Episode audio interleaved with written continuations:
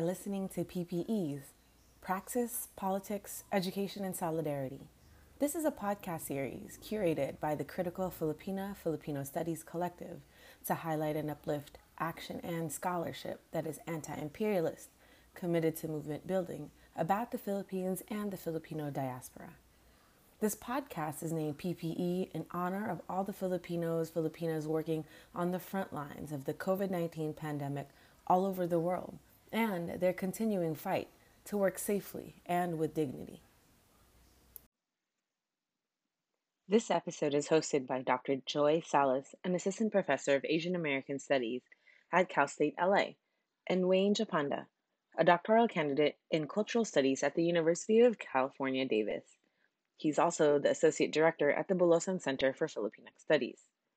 They are in conversation with Dr. Michael Castañeda, an Assistant Professor of Comparative Ethnic Studies in Fairhaven College at Western Washington University. He received his PhD in Comparative Ethnic Studies at the University of California, Berkeley.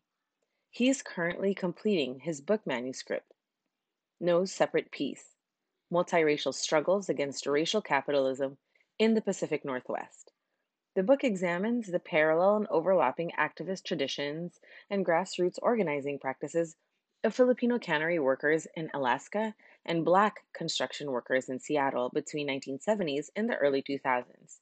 His teaching interests include critical comparative ethnic studies, anti racist social movements, histories of racial capitalism, Asian American Native Pacific studies, and the Black radical tradition.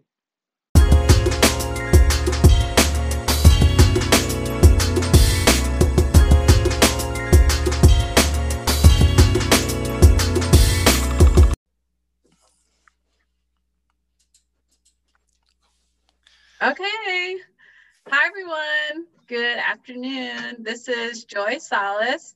I'm here with Wayne Jopanda and Dr. Michael Castaneda, and we're here to do our, I think it's our eighth episode. Oh my God, don't quote me. Our eighth episode of our podcast, PPE by the Critical Filipino Filipino Filipinx Studies Collective.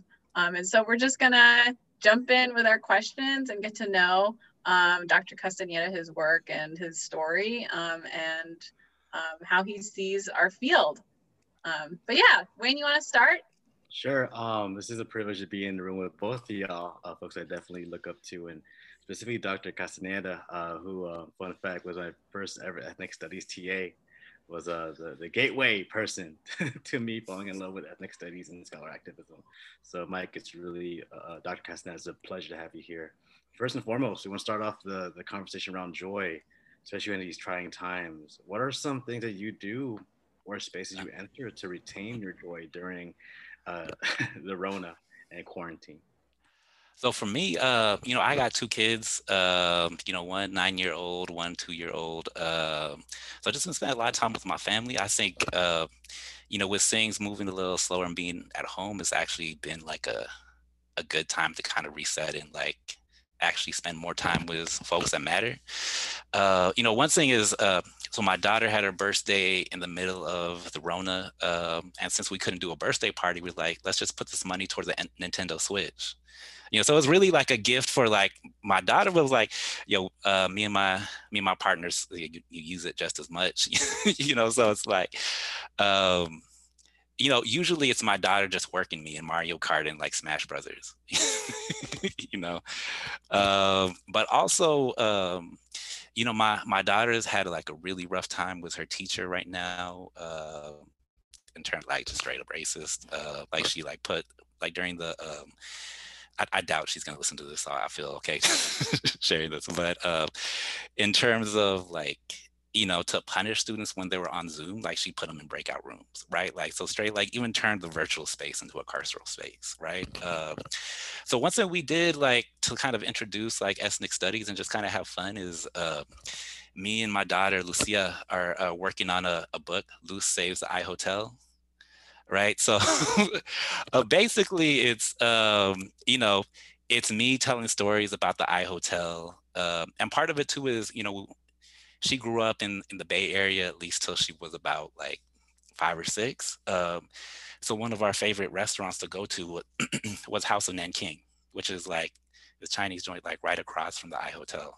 So she knew about the I Hotel. We like walked by. She saw kind of like the murals. Uh, she saw like uh, posters of the I Hotel in like my room, right? you know, so she's always asked questions.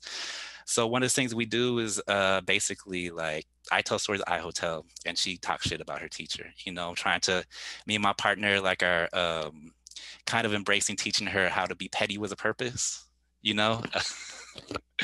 um, and you know we're still like working through kind of like what the story is going to be i'm really not trying to like turn into a capitalist venture you know what i mean uh, but uh, the story is loosely structured around uh, my daughter is in like an ethnic studies class set in like you know when there was like the college of ethnic studies like or like visioning the college of ethnic studies and like the idea was to go to the i hotel. And she gets superpowers through stories she hears from different manongs right? So like the powers are like loosely based on avatar is like another thing that we bonded over over the rona. Um, and then we called developers hegemonsters right? So try to, you know, still got to introduce those ethnic studies lessons. Um, and then um, I guess, you know, another thing that I've like tried to find joy is like the, you know, this is my first year. Uh, I like I've been like contingent faculty for a while, but this is my first year going to faculty meetings, and I think it's pretty like standard that most people hate faculty meetings. you know, uh, so one thing that I've done to find find joy like after that space is uh, listening to 90s R&B. I'm like, you can't be mad like when you like when Candy Rain hits, you know what I mean? With the beat drops, I'm like, you can't be mad at that moment, right? So those are just some of the things, you know, I've done to kind of find joy. Wow, I love all of that. yes to the Switch, yes to Avatar, yep, yep. to the book. I love that, Mike. Thank you for sharing uh, those moments of joy with us. Yeah, I'll send you a friend request for okay. Nintendo Switch. Okay. All right, that's so. oh, actually, first uh, follow up question: uh, What character do you usually play with on Mario Kart and, and Smash oh. Brothers? Uh, Yoshi. I'm also. Yoshi. That's that's, okay. that's my dude. I'm a Kirby main. How about you, Joy? Okay. Oh, I like the baby characters. Any oh, yeah. of them. Yes, I love that. Okay, let's not get into video games or else this okay, podcast okay. will go in a totally different direction. I got really excited. I can talk oh, about it all day. Sorry, Val. but anyway, going moving on. Um, so, Michael, can you please tell us about your story and your life experience and how that's informed the questions you ask in your research and your scholarship? Because I think it's really important for us to acknowledge, because sometimes academia has this weird kind of um, I don't know obsession with trying to be objective when we know that's not the case. Um, and especially coming from an ethnic studies background, we know that um, you know the researchers' personal and political commitments are very integral to what they research and what they study. So, um, yeah, can you please go into more about your life experience? Okay, so one thing I say is like my first lessons on like, you know, how I approach like labor history and working class history, you know, and racial capitalism more broadly is like lessons I learned from my mom, you know, in terms of she uh, immigrated to the US in the context of the 80s, right? So like she left like the Marcos dictatorship. Um, you know, you know, we settled in SeaTac, Washington, which is um, you know, I describe it as like a hood suburb of Seattle.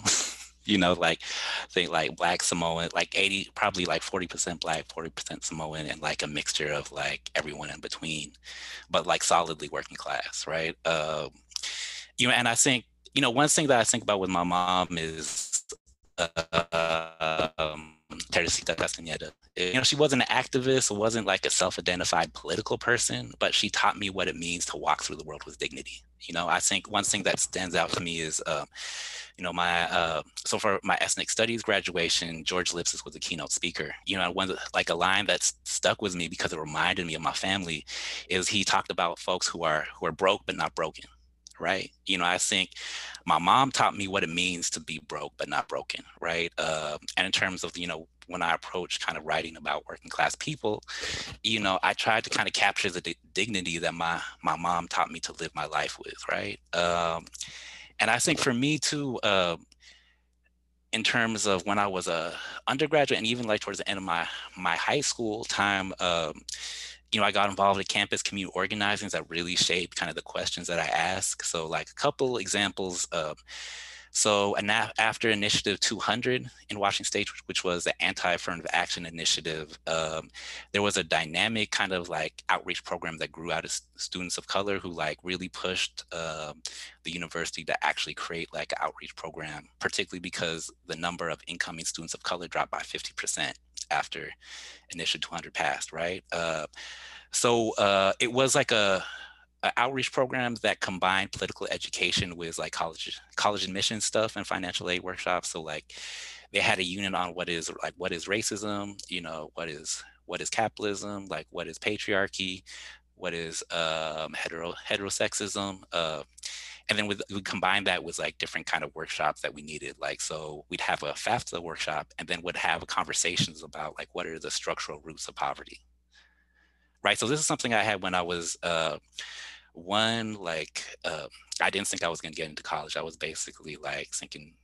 i was either going to go into the military because you know there's folks in my family with that experience or i was just going to get like some like job you know working class job right um, but in terms, I think one of the things that empowers its names with encouraging minority people to overcome with education and respect, right? Um, um, it I think that combination of like not only getting folks like in the door, but actually giving them a political education, you know, really kind of taught me, um, you know, desegregation isn't just about like, you know, black and brown bodies having access to higher education, but it's about our communities having access to liberatory education, right? Um, so I think for me, like that's something that's been really important to me. Um, and in terms of every kind of university I've gone to, like a dynamic like part of like student activism has always been like outreach, right? Because understanding that we can't survive these institutions alone, right?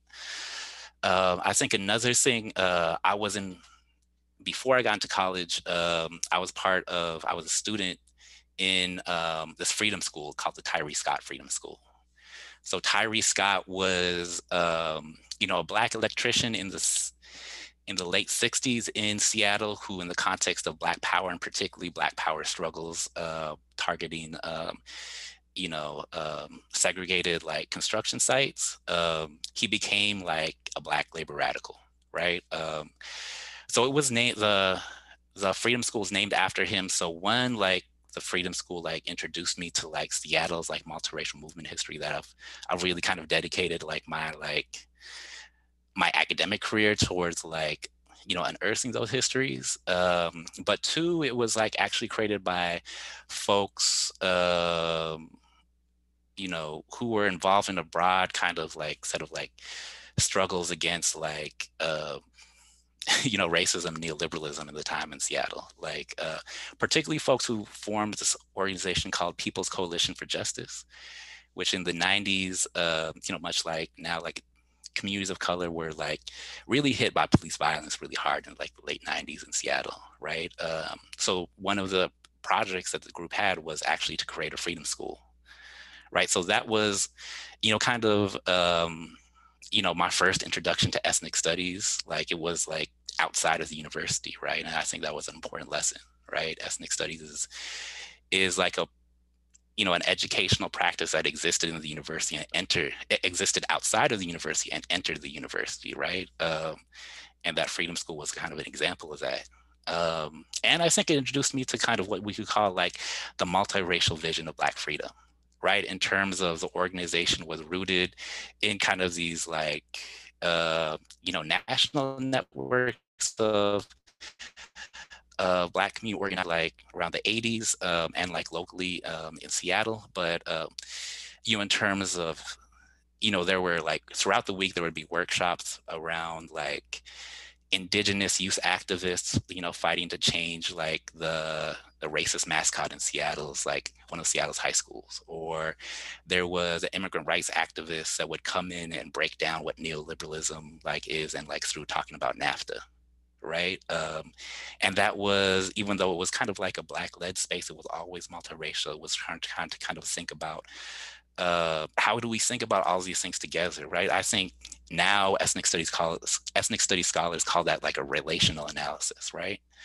But um, that was kind of something that was happening in the community that I was exposed to, uh, and it was kind of funny because when I got into ethnic studies at the University of Washington, you know, there'd be comparative ethnic studies classes, but they would like take each kind of community history like on its own terms, right?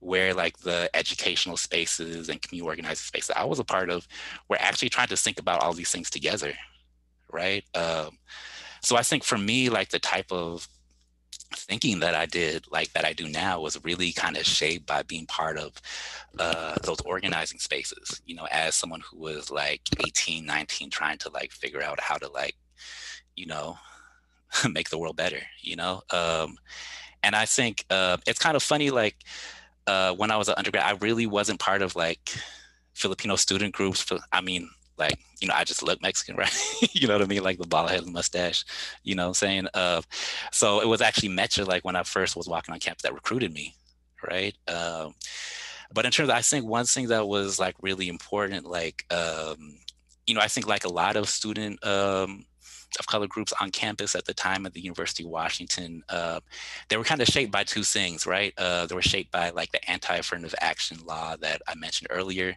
but also like in 1999, like the WTO protests happened, right? So I think within like, at least from like my experience being in Mecha, like one kind of with like the attacks on affirmative action, like it grounded us in like a concrete political struggle of like genuine access to like quality education right? You know, so one thing that we did that I really gravitated towards was like we do high school outreach conferences, right? In terms of even if it was predominantly bringing in like Chicano students, like, you know, their stories, these things that I, I related to, you know. Um, and then I think the W what the WTO did in terms of WTO protest was it brought in like a internationalist politics, right? You know, so for within Mecha, a lot of it was thinking about our connections to like you know, what was happening in Chiapas with the Zapatistas, right? But uh, there really was kind of this multiracial kind of like convergence within the group where um, even though it was still predominantly Chicano, there were like uh, African American members.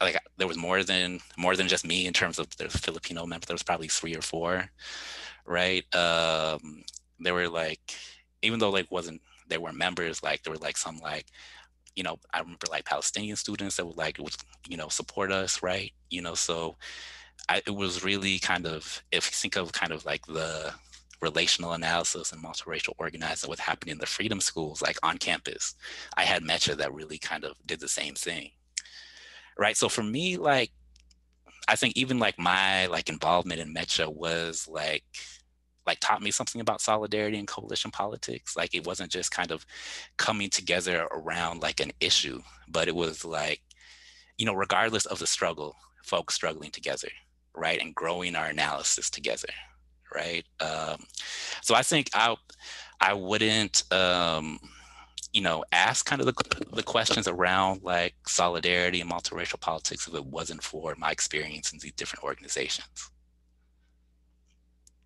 Yeah, and actually, I have a follow up yeah. comment and question because mm-hmm. I mean, the, I mean, you being in Mecha actually is like pretty much um, it. It's it reminds me a lot of the history of you know Filipino student activism in the '60s because yeah. you know a lot of those folks who were in KDP before there was KDP, they were in organizations like Mecha or um, the Brown Berets.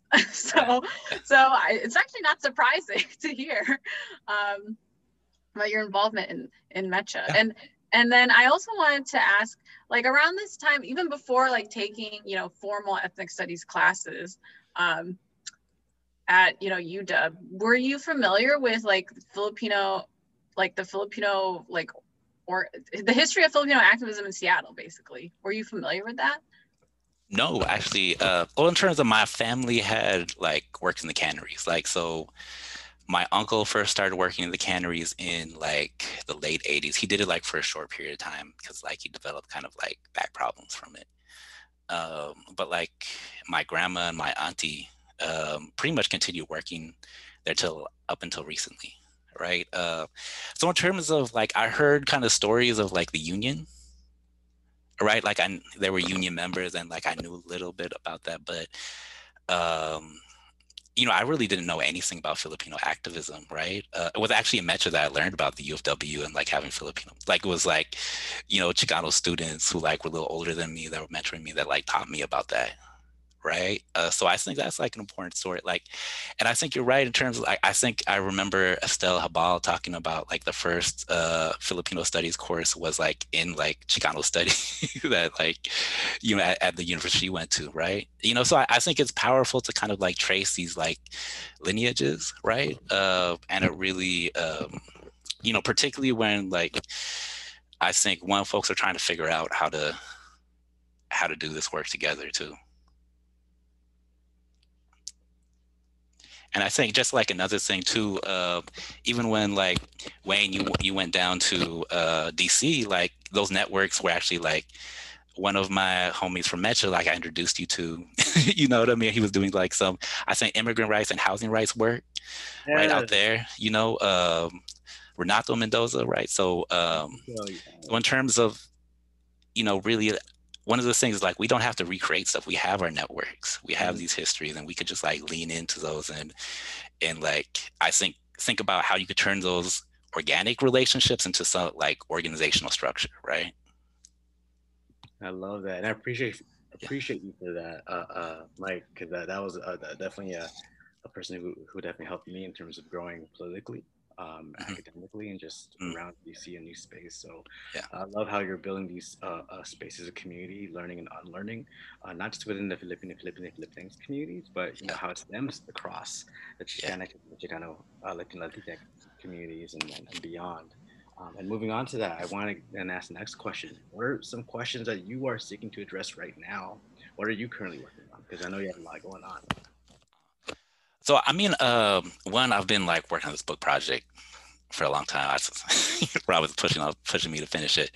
Um, but uh, I, I could, I guess, I could talk about like the recent Alon article and then uh, work back to the book project. Um, but the, you know, the article I recently put out um, was actually trying to tell a multiracial like history of the Committee for Justice for Domingo and Viernes. So just to kind of like back up a little bit, in 1981, two KDP activists and uh, union reform organizers, Silme Domingo and Gene Viernes, were murdered in their own union hall. Um, and it was really tied to, um, you know, there was kind of these dual interests in terms of they were fighting these really kind of conservative union leaders who um, essentially like did the work of like, we're trying to bring back like a con a contract labor system, right? In terms of even though they were like they functioned as a union, they like had an extractive relationship to their membership of like, you know, they set up illegal gambling rinks. They like, um,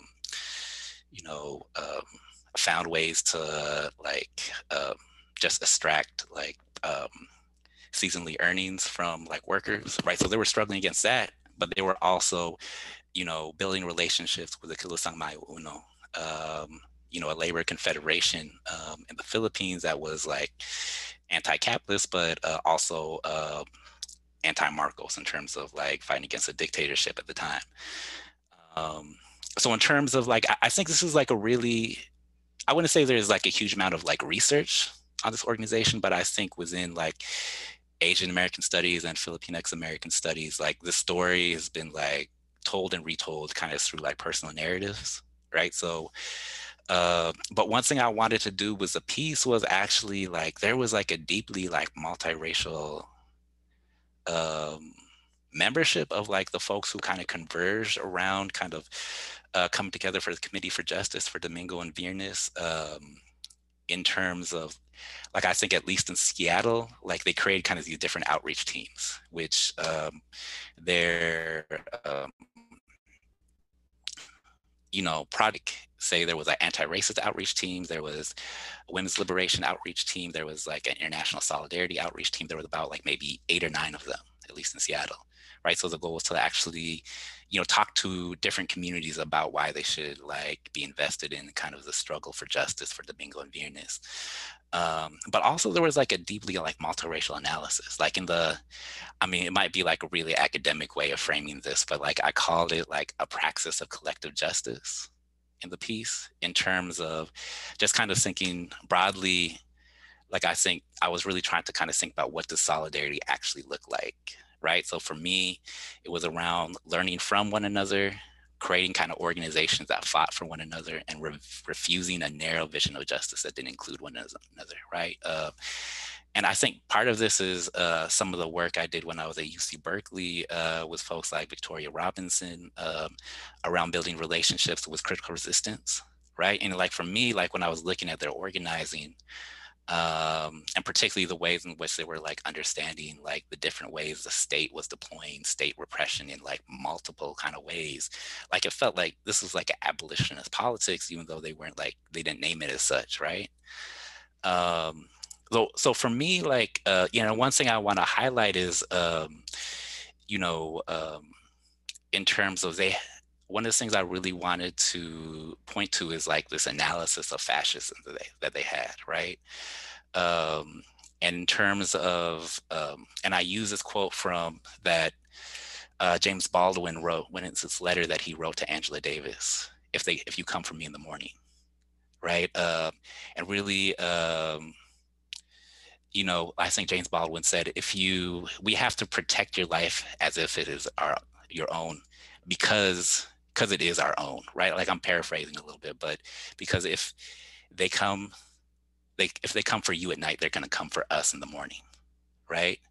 And one way that I read this was, uh, you know, they were kind of there was this understanding within kind of like movements around like defending political prisoners and fighting against political repression that understood any attack on one segment of kind of the anti-racist like internationalist like left increase the state's capacity to wage like forms of state violence against another group right so in terms of the ways in which they build community with folks, and like in the article I mentioned, they had a really close relationship with um, Chilean solidarity activists. Um, you know, one person in particular um, who was uh, living in exile from the Pinochet regime, regime in 1976. His um, he was like killed in a car bombing right? This happened in 1976, and this was like the Pinochet's like um, you know military forces you know, work transnationally, right? And this was the same thing that was happening against Filipino activists in the 80s. Um, you know, but they also built relationships with uh, Palestinian activists too, um, Central American activists who, um, and they were really reading kind of these different forms of state violence, whether it's like outright assassinations, extradition law, deportations, as all like various forms of state violence that uh, could be enacted against folks who have like uh, whose vulnerabilities are shaped by like race, immigration, status, and but per- particular um, their anti-imperialist politics, right? Um, so in terms of, you know, I think it was important because you know I was writing this in the moment of like.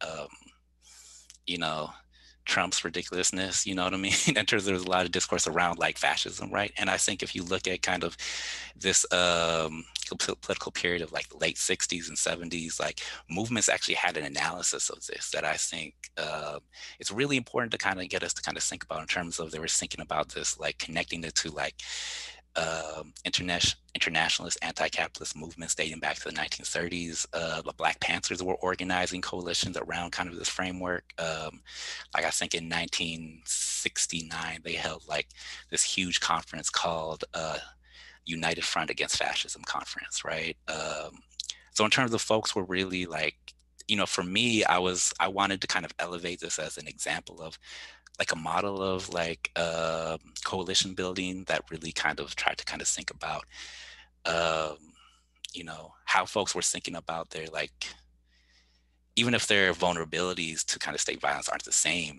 how are they thinking about them together and how are they building like movements that could like right?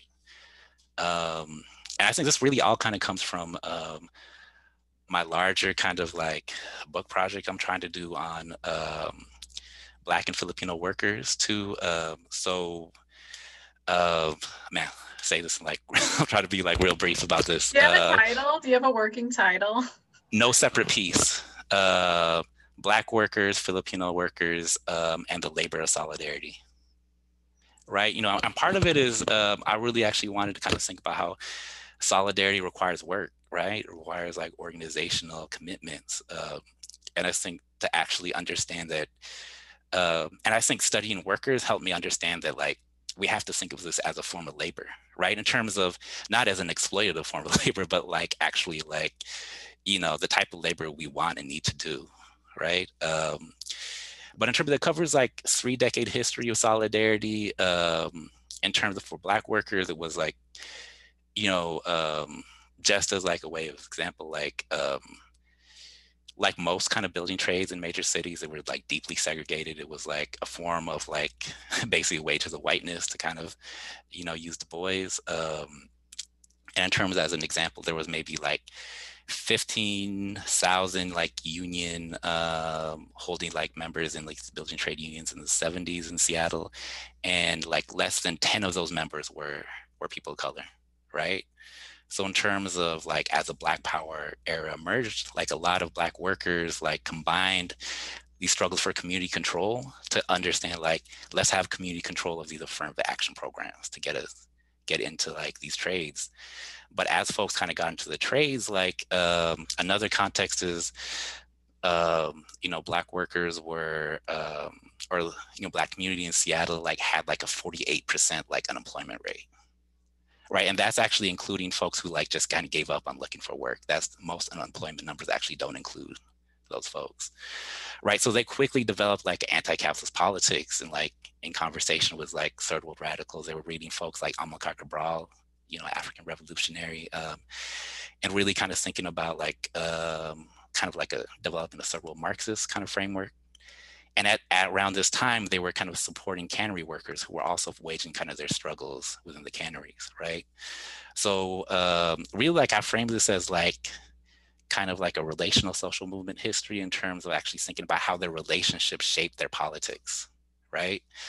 Um, but I think for me, um, in terms of like as a student of like Afro-Asian solidarity, like I think the research really fo forced me to kind of think about the class politics of Afro-Asian solidarity, right? Because, um, you know, in terms of if you think about the literature and folks who I like learned from in terms of like reading their work, like from think of like Gerald Horne, think of like Robin Kelley, um, Diane Fujino. Um, you know, all these folks kind of centered Band, the Bandung Conference, kind of like a 1955 kind of conference that brought together, um, you know, African Asian kind of nations was seen as like this defining moment of third world solidarity, right? But when I talked to like workers um, that were part of these struggles in Seattle, uh, they said that was important, but they also said we were working class people, right? So for them, like, um, it was kind of their day-to-day kind of struggles of surviving, like, um,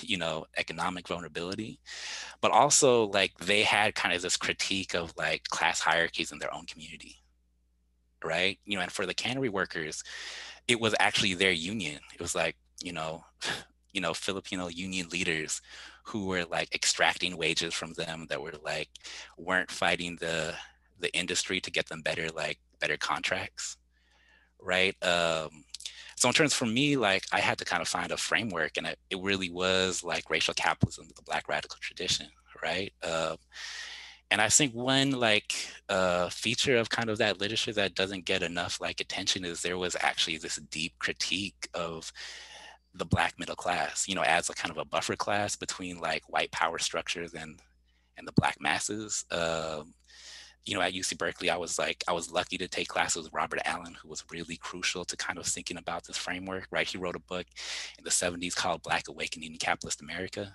Um, but I think a critique that uh, Cedric Robinson doesn't get enough credit for is uh, he had a really important critique of like the Black middle class and like Black Marxism that was actually at the level of consciousness, right? In terms, like he argued that, um, you know, the black middle class throughout the diaspora were so immersed in Western society that it disconnected them from the masses and disconnected them, them from what he called the black radical tradition.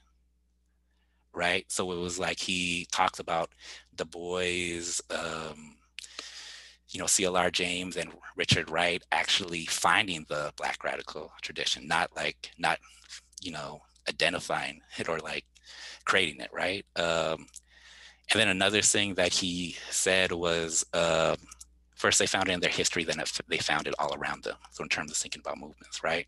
So I, a, one of the stories I think is really important for me is to actually think about how um, you know Filipino like youth activists who um, you know had to go to the canneries to pay for college, you know, found like a Philippine radical diasporic tradition of activism, right? You know, in kind of not only like Carlos Bulosan's writing, but he was also like created this yearbook in 1952 of cannery workers that like was talking about solidarity with the hook by the you know, was talking about um, you know, transnational solidarity more broadly, um, but really from like a, a working class kind of politics, right? Um, and like a right to move, right? In terms of how to critique of like borders, right? Um, so, um, like for me, like the book is really actually trying to think about this uh, solidarity not as just kind of like concrete forms of support, but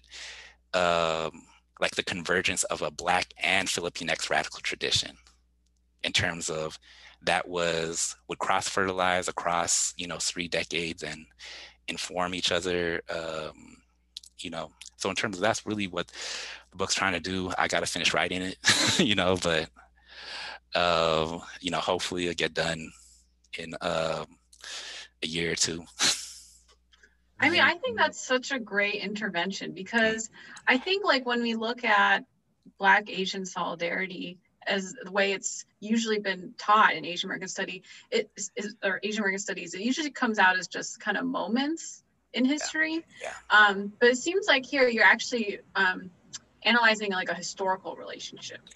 Um, Absolutely which is very important um, to understand, I think. And so I think that is a really good, inter- like a really innovative intervention in um, Asian American studies. And also, it also reminds me of, um, okay, so I'm from Chicago, so you know, Fred Hampton yeah. is a big figure here, and yeah. I, it reminds me of this quote that he said that you know we're going to fight racism not with racism, but we're going to fight it with solidarity. Yeah.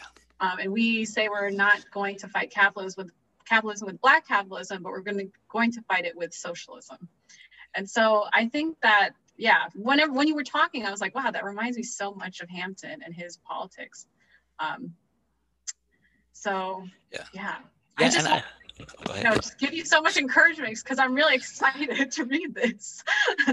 yeah, and I think like one thing when we put these stories together, we realize they're not like exceptional, right? This was like a politics that existed. Um, in terms of um, like one, I think folks should read like uh, you know Tyree Scott was like really he was like really humble. He was like really like I, I consider him like Seattle's Fred Hampton, right? Because he really tried to kind of bring folks together. He coined this term "no separate peace."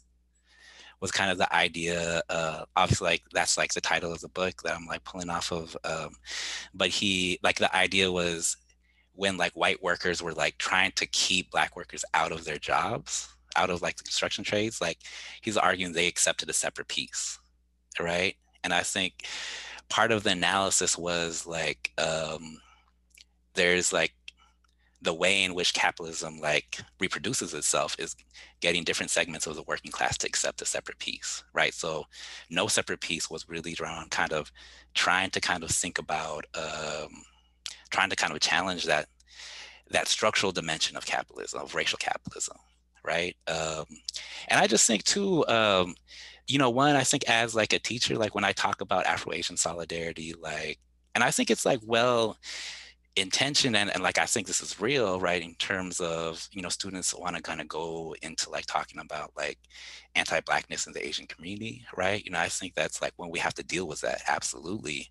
But it's almost like that's the only relate way in which these communities relate to one another right? And i think it's important to kind of you know, in our day-to-day reaction, we're not always fighting, right? And I think elevating kind of those examples. Um, and two, I think an organization that's similar like uh, CAV in New York, Committee Against Anti-Asian Violence in terms of like, you know, I think Simeon Man has like a great analysis of like talking about anti-Asian violence and racial capitalism. And he talks about CAV having this like you know, emerging out of kind of these forms of anti-Asian violence, but um, you know, having this like deep analysis of understanding that the roots of anti-Asian violence is like racial capitalism, producing settler, settler colonialism, and uh, chattel slavery, right? Um, but if you look at how they quickly kind of move in terms of the thinking about kind of like the structural vulnerabilities that uh, working class Asian American communities faced, uh,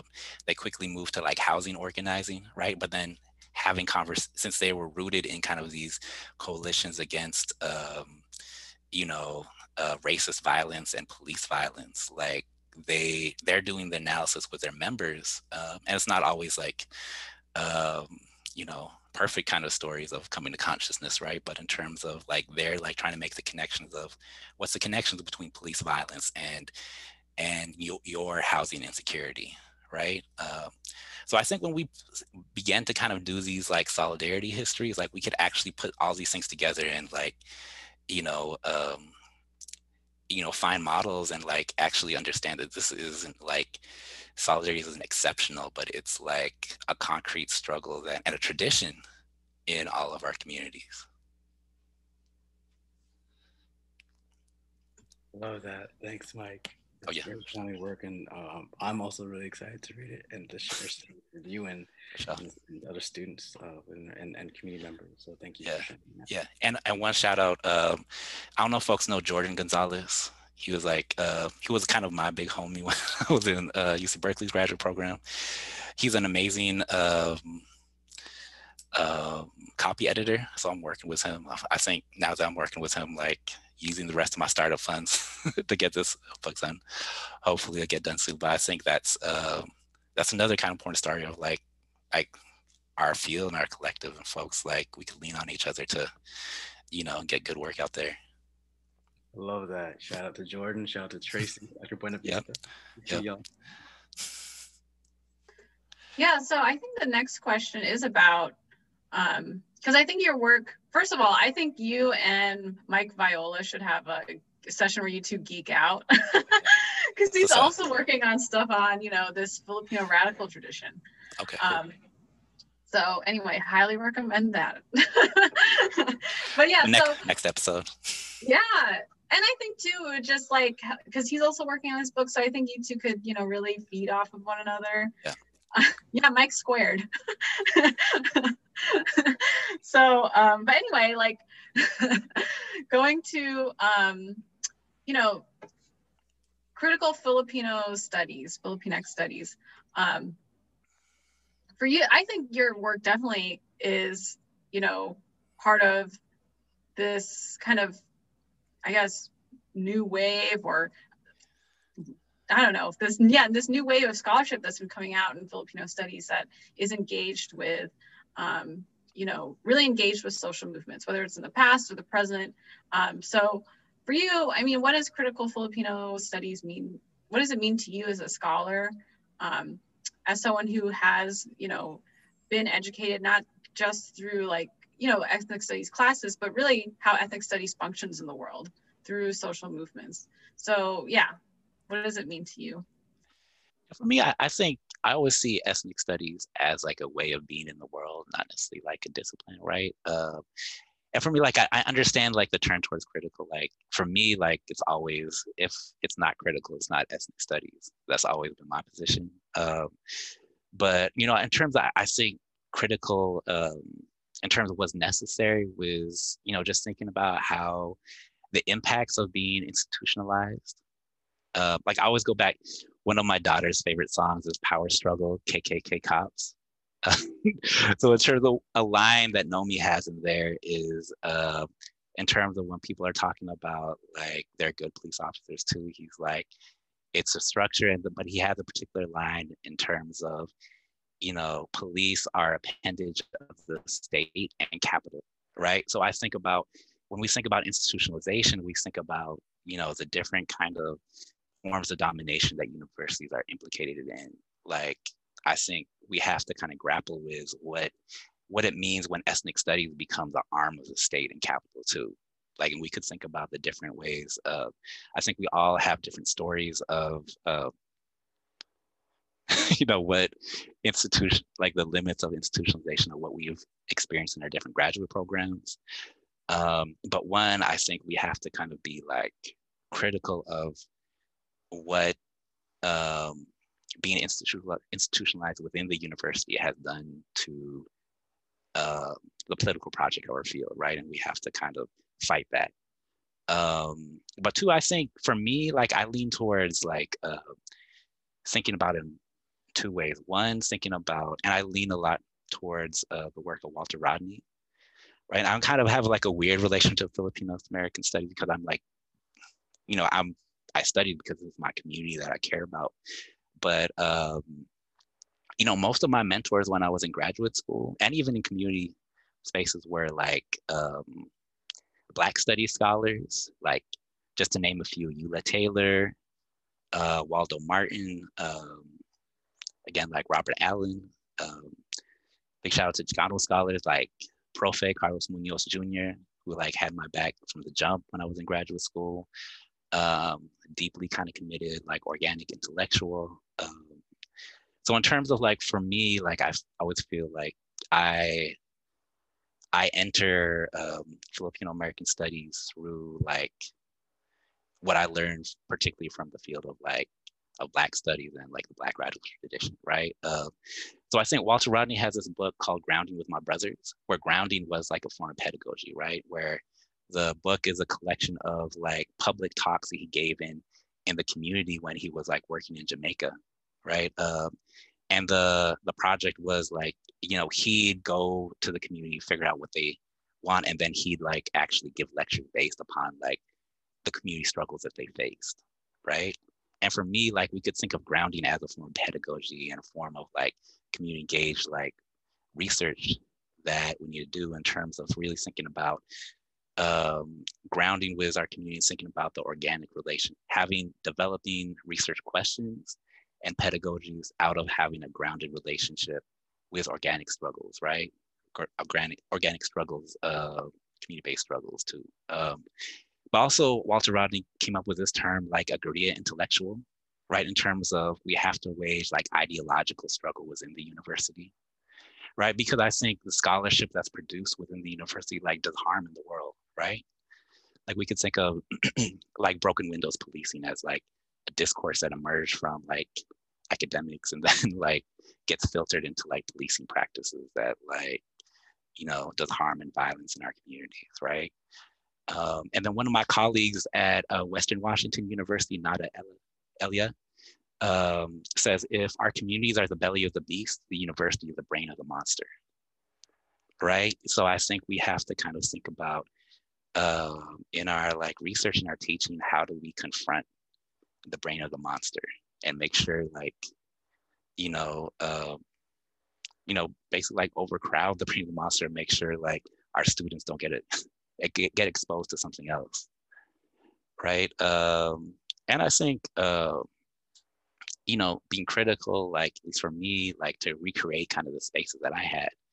You know people like use the term safe space in classrooms. I really don't like that. Um, and for me like i think we have to think about being like what critical social connect studies needs to do is actually create spaces of solidarity right?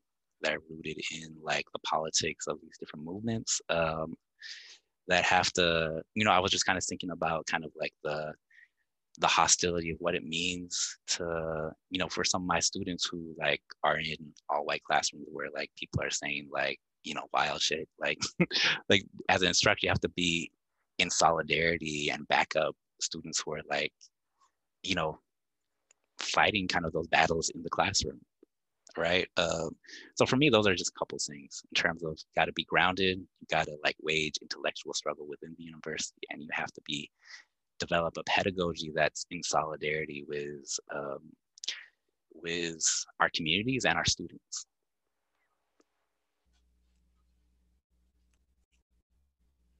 Love that. Thank you so much, Mike. It's great. I love all these quotes just coming in. Yeah. yeah. yeah, I I love all the things that you're saying. I'm yeah. like, wow. Okay. This is the brain of the monster one. Who's yeah. this? Who said it again? So so Nada Ella.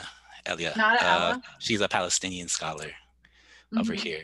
Um, she was just brilliant, you know. Um, and so she said this in a panel uh, last week, and I, I, was still like racking my brain, right? Uh, but actually, like, you know, what it means to do like work within the university when you think of the university as the brain of the monster, right? Um, and I still, I'm still trying to figure out what that means, right? But um, in terms of like, I think these are kind of the conversations like we need to have I love it.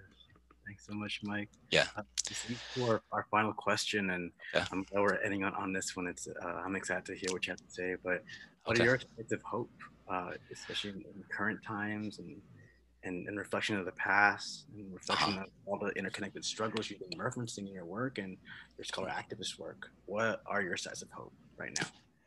Uh, I think for me, uh, you know, once like my kids, I might, I think like I'm always in awe of my daughter um in terms like i said her favorite rappers are like ruby ibarra and like power struggle right you know I mean? and i just like maybe not like politically advanced is the right word but like i was not at that at nine years old right? You know and if like a nine year year old could get kind of that vision of social justice i'm like we have our future freedom fighters out there you know what i mean? And i think for me that's that what gives me hope. Um you know my son's only two but um in terms of just kind of like always kind of reminding me to like embrace joy right? You know one of the things that i learned from one of my mentors at the university of washington rick Bonus, is like because uh, he was like really he came into the university like in uh, i think the late 90s or early 2000s um, and he was really uh, supportive of different kind of struggles students of color were waging on campus. Well what he always says um, you know, one thing I'd, I'd say is like, folks, check out Ocean in the School. It's an amazing book on Pacific Islander struggles at the University of Washington.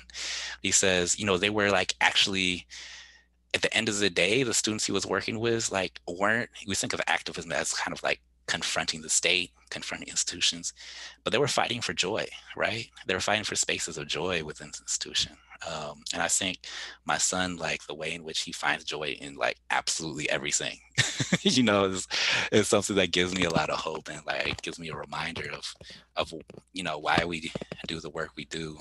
Um, and then also I've been, uh, you know, really lucky to be part of um, this ethnic studies faculty collective at the at Western Washington University, where I'm at right now, in terms of just some backstory. Eh, from 1969 to 1977, there was a College of Ethnic Studies. So we're kind of like the second College of Ethnic Studies that existed in the country, but then it quickly got defunded into a program that didn't have the power to tenure faculty right? Um, so we're like we're organizing this conference and bringing like um, um, you know we had Jason Ferreira at SF State be our keynote, um, who helped create like the Department of Race and Resistance Studies. Uh, we've just had amazing like, you know, folks in the field like come in like A. Teresa Johnson, uh, Naomi Paik, um, you know, David Stovall, like the list goes on, right? Uh,